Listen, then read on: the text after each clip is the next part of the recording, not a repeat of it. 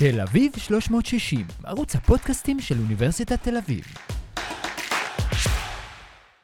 מה קורה לנו בגוף בתקופה כזאת של אה, מלחמה, עם מחיר דמים כבד מנשוא, עם חטופים? מה קורה לנו כשאנחנו בחרדה? שלום כאן מיכאל מירו עם עוד אחד מסדרת הפודקאסטים בערוץ תל אביב 360 של אוניברסיטת תל אביב. על השאלות המורכבות האלה והקשות האלה נדון איתך פרופסור שמגר בן אליהו. שלום לך. שלום. אתה עומד, אתה עומד בראש מעבדת המחקר הנוירו-אימונולוגית בבית הספר למדעי המוח, ובואו ננסה להבין, בסטרס כזה, ברמות, מה קורה לנו בגוף? כן. אוקיי, אז אה, אה, ראשית אני אומר אולי כמה מילים כלליות על בכלל אה, תגובת לחץ. מה, מה זה תגובת לחץ?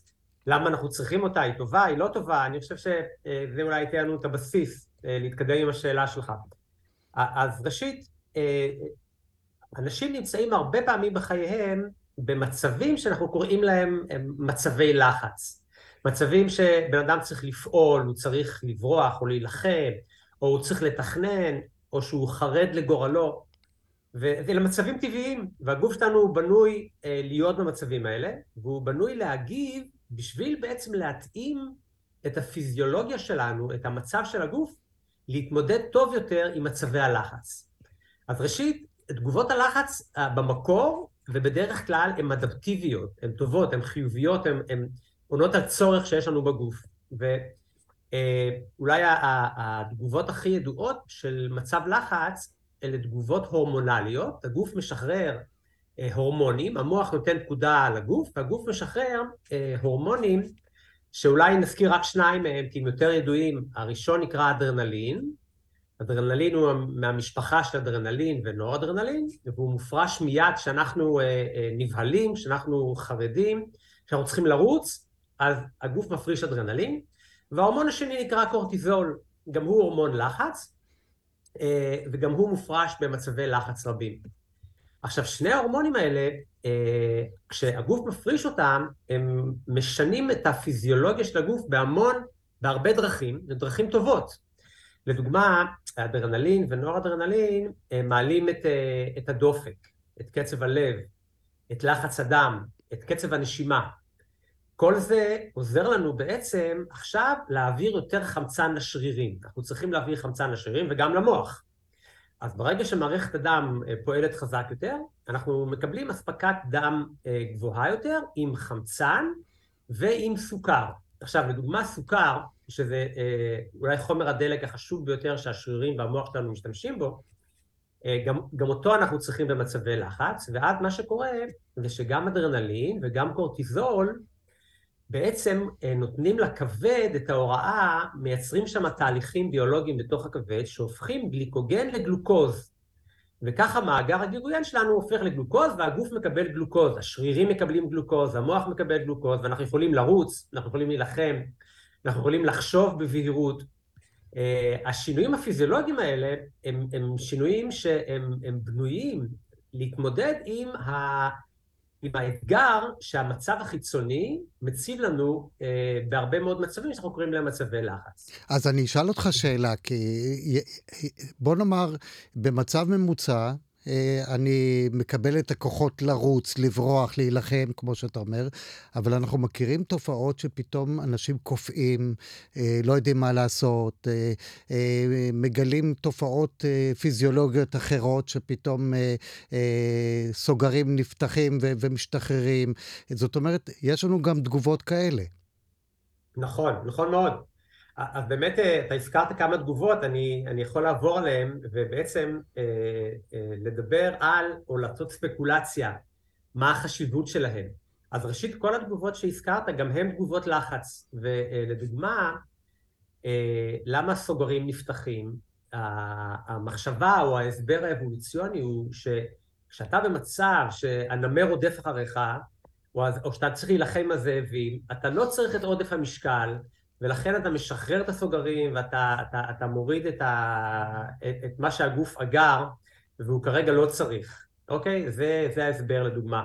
לגבי כפייה, אה, בטבע יש שתי אסטרטגיות של התמודדות עם אה, מצבי לחץ. אחד זה לכפור ואחד זה לברוח. freeze or fight. עכשיו, אתה יודע, לבני אדם זה, אולי זה פחות, אה, פחות נראה בולט או, או, או, או מתאים, אבל חולדה או עכבר, כשהוא בשדה והוא שומע את, ה, את הצרחה של התנשמת, הוא יכול או לרוץ לרוץ מהר ולחפש חור, בדרך כלל הוא לא יספיק, הנשמת תתפוס אותו, או לקפוא במקום ולא לזוז. כשהוא קופא ולא זז, קשה מאוד לציפורים לראות אותו, כי הן בעיקר חשות את התנועה, ופחות את, ה, את הצורה עצמה של העכבר. אז לדוגמה, העניין של כפייה, זה חלק מאסטרטגיה נפוצה מאוד בטבע, שיש לה הרבה מאוד בעלי חיים, כולל בני אדם, שבמצבים מסוימים התגובה למצב לחץ מאוד חזק היא לקפוא. דרך אגב. אה, בעלי חיים, ממה שאני מכיר, אה, זאת חלק מהאסטרטגיה אפילו להיראות כמת, ואז אה, בעל כן. החיים לא מתעניין בו וממשיך כן. הלאה. אגב, גם, גם לצערנו, באירוע האחרון, ב-7 לאוקטובר, חלק מהאנשים עשו עצמם מתים בכל מיני נסיבות, והציל את חייהם. אה, אז שוב, אה, אבל מה שעוד דבר מעניין, שאלת מקודם על, על תגובות הלחץ, מה שאני אמרתי בהתחלה, הצגתי את זה שבעצם תגובות לחץ הן דבר שהוא אדפטיבי, שהוא טוב. וזה באמת ככה, אני חושב שרוב הזמן, לרוב האנשים, תגובות הלחץ הן טובות. אה, אבל אתה יכול לשאול, או, או, או כל מי שאומר, אוקיי, אם זה כל כך טוב, האדרנלין והקורטיזול, אז בואו נשים אותם כל הזמן, למה אנחנו שומרים אותם רק למצבי לחץ? אז התשובה היא, א', שיש מחיר. ברגע שהגוף כל הזמן חשוף להורמוני הלחץ, א', הוא מכלה, הוא מבזבז את האנרגיה שלו. ב', חשיפה ארוכה מדי מתחילה לגרום נזקים, מתחילה לגרום גם לתופעות שהן לא אדפטיביות, שהן לא טובות. ולכן בעצם לגוף יש את המנגנון שהוא מזהה את גורם הלחץ, הוא אומר, אוקיי, עכשיו יש לחץ, עכשיו בוא נפעיל את תגובת הלחץ. נגמר גורם הלחץ, עכשיו בוא נעצור את תגובת הלחץ ונחזור למצב רגיל. זאת התגובה הרגילה. כשאנשים נמצאים אבל תקופות ארוכות במצבי לחץ, אז מתחילות להופיע גם תופעות אה, שהן פחות אדפטיביות, שהן פחות טובות. אה, נדבר עליהן תכף, אני, אני מתעסק בעיקר נניח בפעילות של המערכת החיסונית והיא יכולה להיפגע. אבל עוד לפני כן, אתה יודע, אתה, הזכרת את התגובה של, של להשתין אה, במצב לחץ. אז זה, כבר באמת מצב לחץ מאוד קשה ואקוטי גורם לזה. אבל אה, יש מצבים שבהם אתה נמצא במצב לחץ. אני, דוגמה, הייתי חייל והייתי קצין, ו, ו, ואני זוכר שיום אחד, לצערי, באחד המלחמות, המבצעים שהייתי בהם, אנחנו כולנו היינו בלילה לקראת איזשהו משהו, וכולה התכוננו, ו- והיה הרבה לחץ, ו- ופתאום שמתי לב שהשרירים ברגליים רועדים, וכל הגוף רועד, והסתכלתי מסביב וראיתי שכולם, החיילים שלי והמפקדים שלי, אנחנו כולנו רועדים, ואמרתי כאילו, למה אנחנו צריכים את הדבר הזה? וזה מה שקורה תקופה ארוכה שאתה חשוף לאדרנלין ברמה גבוהה, ואתה לא צריך לרוץ עכשיו, אז הגוף לוקח את חומרי המזון העודפים האלה ואת האדרנלין, והוא עושה איתם משהו, אז הוא יוצר רעד. הרבה פעמים רעד מחמם את הגוף. אה, אבל, אבל יש המון תופעות שלכאורה אנחנו חושבים שהן לא אדפטיביות והן לא טובות, והן קורות כתוצאה אה, מהעובדה שהיה שינוי פיזיולוגי מאוד גדול בגוף.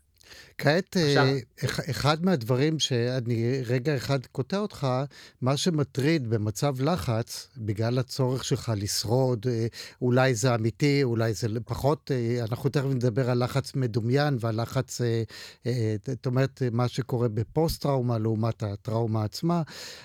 מה קורה לנו במוח? זאת אומרת, כי המוח צריך להיות מאוד צלול ולקבל, אנחנו צריכים לקבל החלטות תבוניות, לאגור מכל הספרייה הפרטית, מכל מה שלא קוגניטיבי, מהניסיונות שלנו, ו- ו- ו- ולפעול נכון ל- ל- כן. לשעה הזאת. נכון. אז האמת היא שלגבי מה שקורה במוח, אנחנו יודעים פחות.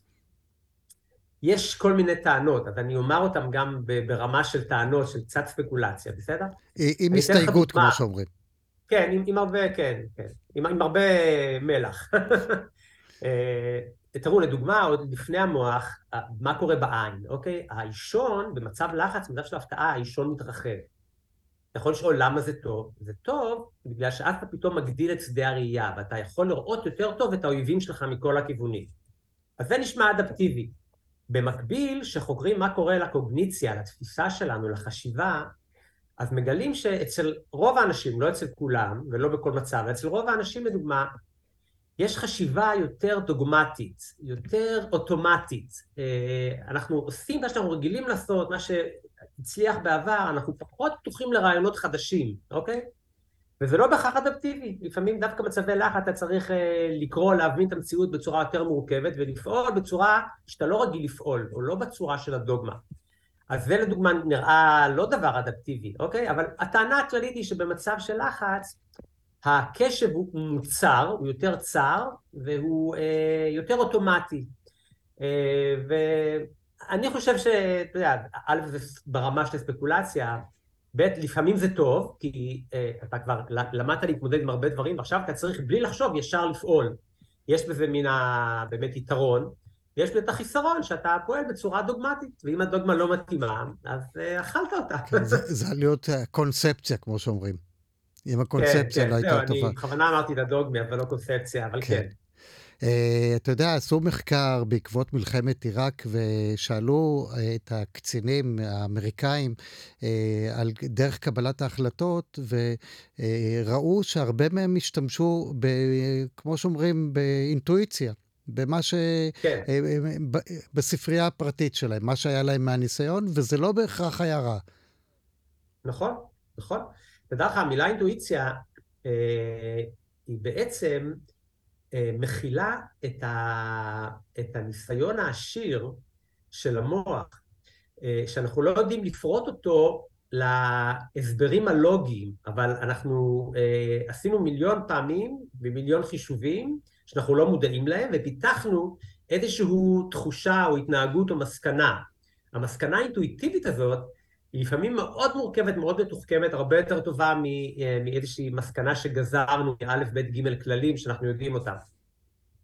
ואיך זה עובד במוח, זה מה שאמרת, בוא נשאיר את זה כטענה, כי לא ממש יודעים מה בדיוק uh, קורה שם, uh, כמו התגובות האחרות של רעד בשרירים, או ריצה נכון. וקיפאון. כן, נכון. שזה נכון. נושא יותר מורכב, כן. יש, יש אה, אה, עוד נושא שהוא יותר קרוב לליבי, או יותר קרוב לידע שלי, האמת היא, זה נושא של מה קורה למערכת החיסונית. אה, המערכת החיסונית חיה בגוף ויש לה תפקיד לשמור על הגוף מפני מחלות, פתוגנים, ויש טענה כללית שבמצב לחץ יש דיכוי של הפעילות של המערכת החיסונית. אז, אז כמו כל הטענות הכלליות האלה צריכים מאוד מאוד לסייג אותה. אה, אה, יש, יש דיכוי של חלק מהאלמנטים של המערכת החיסונית ויש העצמה, חיזוק של אלמנטים אחרים במערכת החיסונית, זה דווקא הגיוני. ובאמת אולי משהו שהוא חדש בחמש שנים האחרונות יותר מתבהר, זה שדווקא במצבי לחץ, אה, המערכת החיסונית נשלחת אל הפריפריה של הגוף, להגן עליו מפני מה שצפוי לו במצב של fight or flight, אוקיי? אה, תאים לבנים של מערכת חיסונית הולכים לאור, ואם אנחנו נפצעים או נחתכים, אז הגייסות האלה מוכנים שם באור בשביל אה, לזהות את הבקטריות ולחסל אותן. עכשיו, כשזה קורה, זה קורה על חשבון התאים הלבנים שבאים מתוך הריאות או מתוך הכבד, מתוך האיברים הפנימיים. אז יש כאן שינויים בכל אופן הפעילות של המערכת החיסונית, שהם גם, הם אדפטיביים כשמדובר במצב כזה של fight or flight.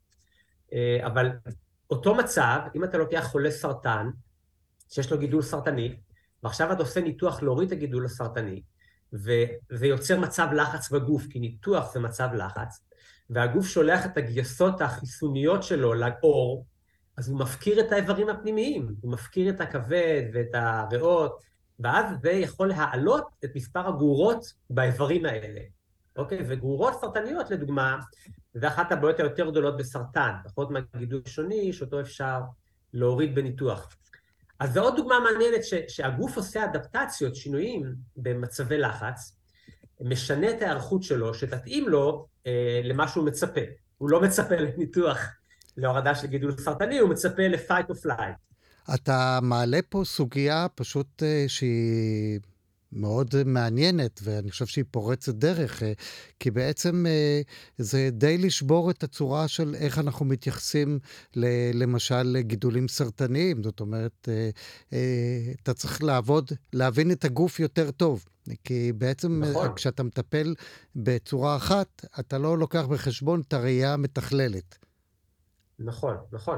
באמת הלכנו, כשהייתה לנו את התובנה הזאת, שהניתוח עצמו משנה את אופן הפעילות של המערכת החיסונית, חקרנו והבנו מה קורה שם, ובין היתר אה, הבנו גם בקבוצה שלי וגם בקבוצות אחרות בעולם שהניתוח עצמו הוא גורם סיכון לתהליכים גרורתיים של סרטן.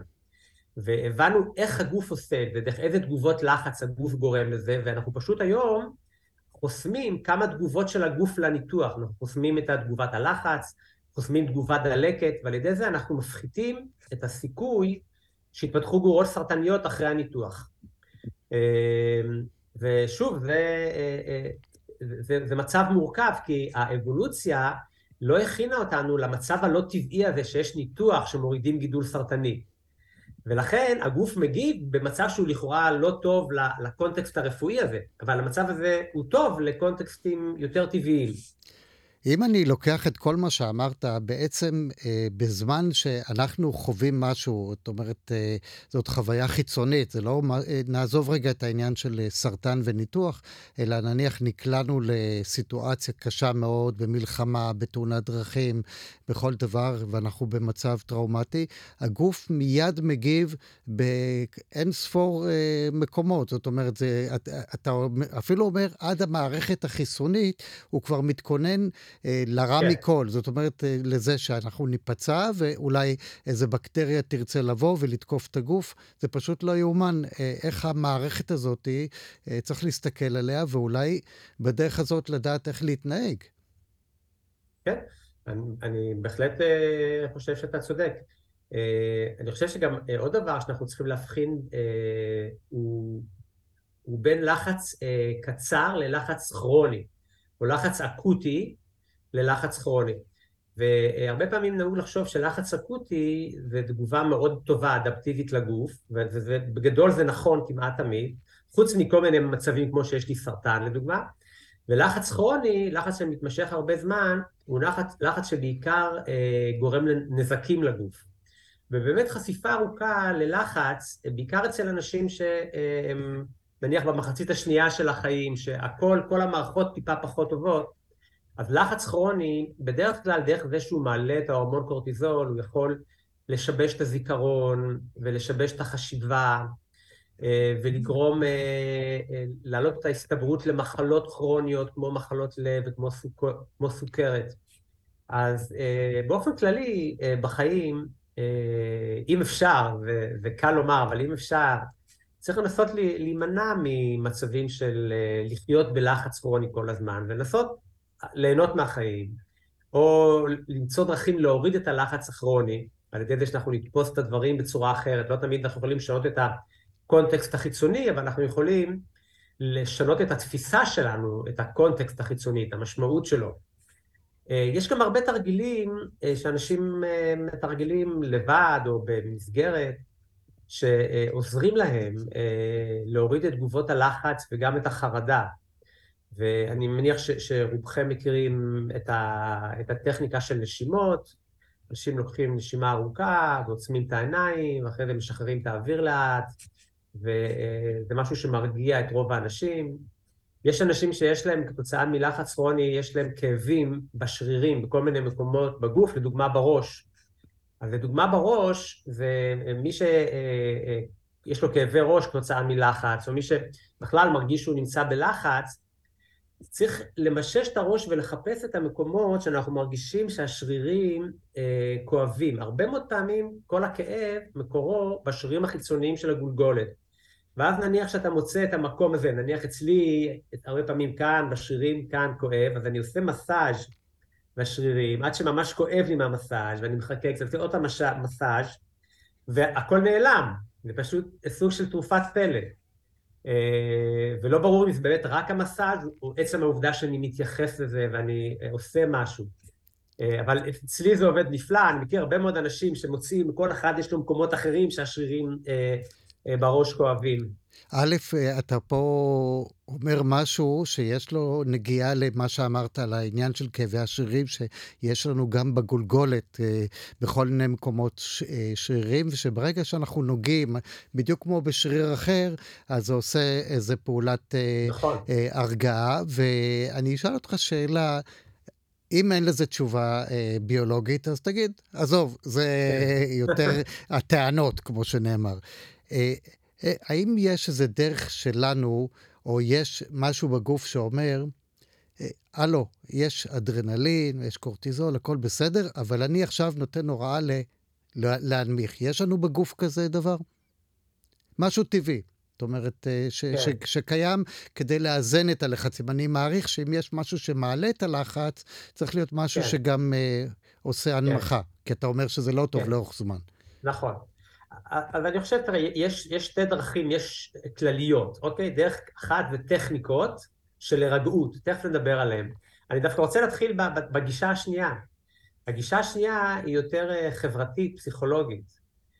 רוב האנשים, אה, חברה של אנשים אחרים אה, ושיחה, ואפילו, אתה יודע, מגע עם בן אדם שאתה מרגיש איתו יותר אינטימי, או להימצא בקרבתו של בן אדם שאתה סומך עליו, זה דבר שהוא כבר מרגיע.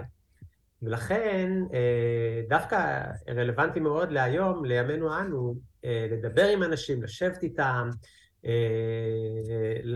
לחלוק איתם את החוויות שלנו, זה, זה דבר שהוא מרגיע, הוא מתחיל כמובן ברמה הפסיכולוגית, הרמה הפסיכולוגית זה המוח שלנו, זה לא שום דבר אחר. ובעצם להפעיל אזורים מסוימים במוח שעוזרים להרגיע אזורים אחרים במוח שיוצרים את תגובות הלחץ. לכן, אני דווקא רוצה לומר שקודם כל, אה, אנחנו כולנו יצורים חברתיים, ובואו נשתמש בכלי הזה, שהוא הכלי הכי חשוב לדעתי שיש לנו, אה, בשביל להרגיש טוב יותר עם עצמנו, עם הסביבה, עם העולם, אה, לשתף, לחוות, לדבר, לחבק, כל אחד כמובן מה שמתאים לו. אה, והדבר השני זה טכניקות. טכניקות, אז יש אה, את הטכניקות של, אה, זה נקרא מיינדפולנס היום, מיינדפולנס זה שם כללי להרבה מאוד טכניקות ש, של הרגעות. יש אנשים, לדוגמה, שמה שהם חשים בגוף זה כיווץ שרירים. ואז חלק מהטכניקות האפשריות זה לקחת את שתי הידיים ולהחזיק אותם חזק חזק ככה, להחזיק ממש חזק את השרירים, עד שאנחנו מרגישים שכואב לנו השריר ואז להרפות. וכנראה שעצם ההרפאיה או עצם ההחזקה יוצר משהו בגוף, אבל שוב, זה כל אחד מתאים לו או לא מתאים לו. אנשים אחרים מעדיפים לעשות נשימות, אנשים מעדיפים לעשות מדיטציה, יש הרבה טכניקות שהן טכניקות שבן עושה עם עצמו, ובעצם הטכניקות האלה מפעילות אזורים בגוף, במוח, שמשפיעות על אזורים אחרים במוח, שמקטינות את, את תגובות הלחץ או את מצב הלחץ. יש גם אנשים שמשתמשים בהדמיה, בדמיון מודרך. תדמיין, תחשוב ככה וככה, וגם זה עובד.